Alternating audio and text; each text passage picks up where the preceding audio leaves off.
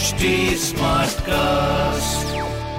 आप सुन रहे हैं एच डी स्मार्ट कास्ट और ये है लाइव हिंदुस्तान प्रोडक्शन नमस्कार ये रही आज की सबसे बड़ी खबरें।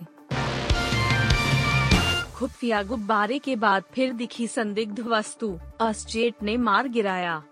व्हाइट हाउस ने कहा कि शुक्रवार को अलास्का के ऊपर एक अमेरिकी फाइटर जेट ने एक अज्ञात वस्तु को मार गिराया। हालाँकि यह स्पष्ट नहीं है कि इस वस्तु का मूल उद्देश्य क्या था।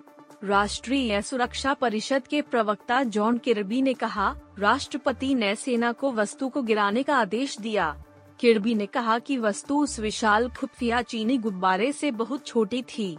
बता दें खुफिया चीनी गुब्बारे को पिछले सप्ताह संयुक्त राज्य अमेरिका को पार करने के दौरान शनिवार को अटलांटिक तट पर अमेरिकी लड़ाकू जेट की तरफ़ से मार गिराया गया था।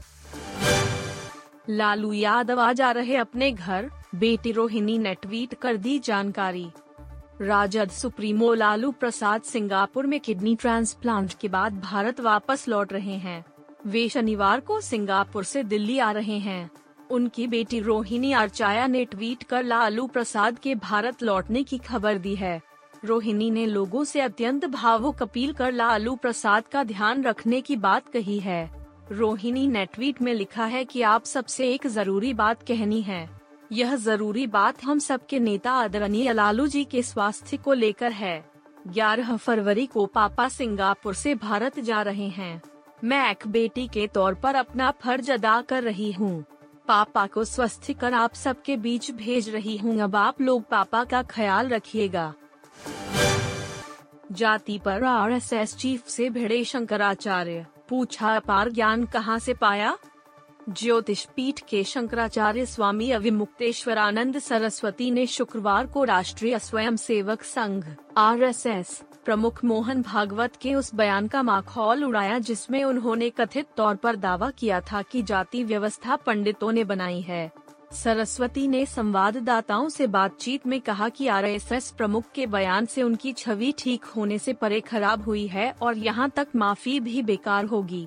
भागवत की टिप्पणी के बारे में जब पूछा गया तो शंकराचार्य ने कहा, उन्होंने देर से अपार ज्ञान प्राप्त किया है।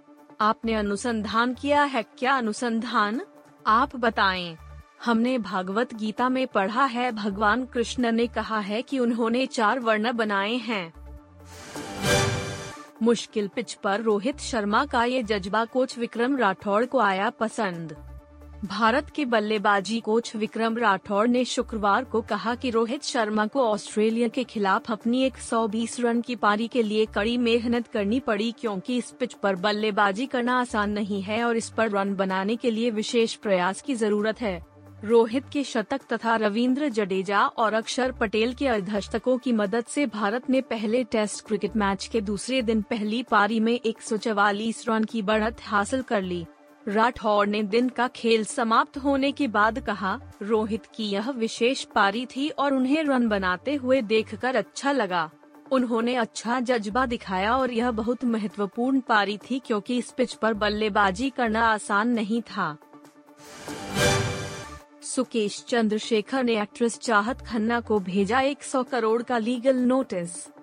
महाठग सुकेश चंद्रशेखर ने टीवी एक्ट्रेस चाहत खन्ना को 100 करोड़ रुपए का लीगल नोटिस भेजा है।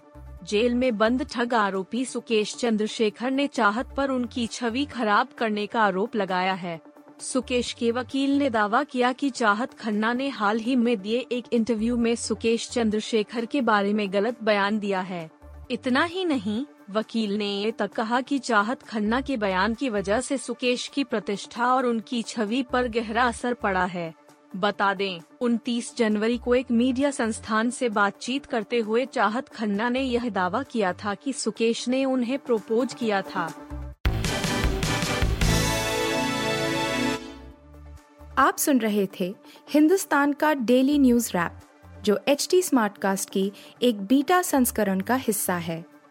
आप हमें फेसबुक ट्विटर और इंस्टाग्राम पे एट एच टी या podcasts@hindustantimes.com पर ईमेल के द्वारा सुझाव दे सकते हैं। आप सुन रहे हैं एच टी और ये था live Hindustan production HD Smartcast.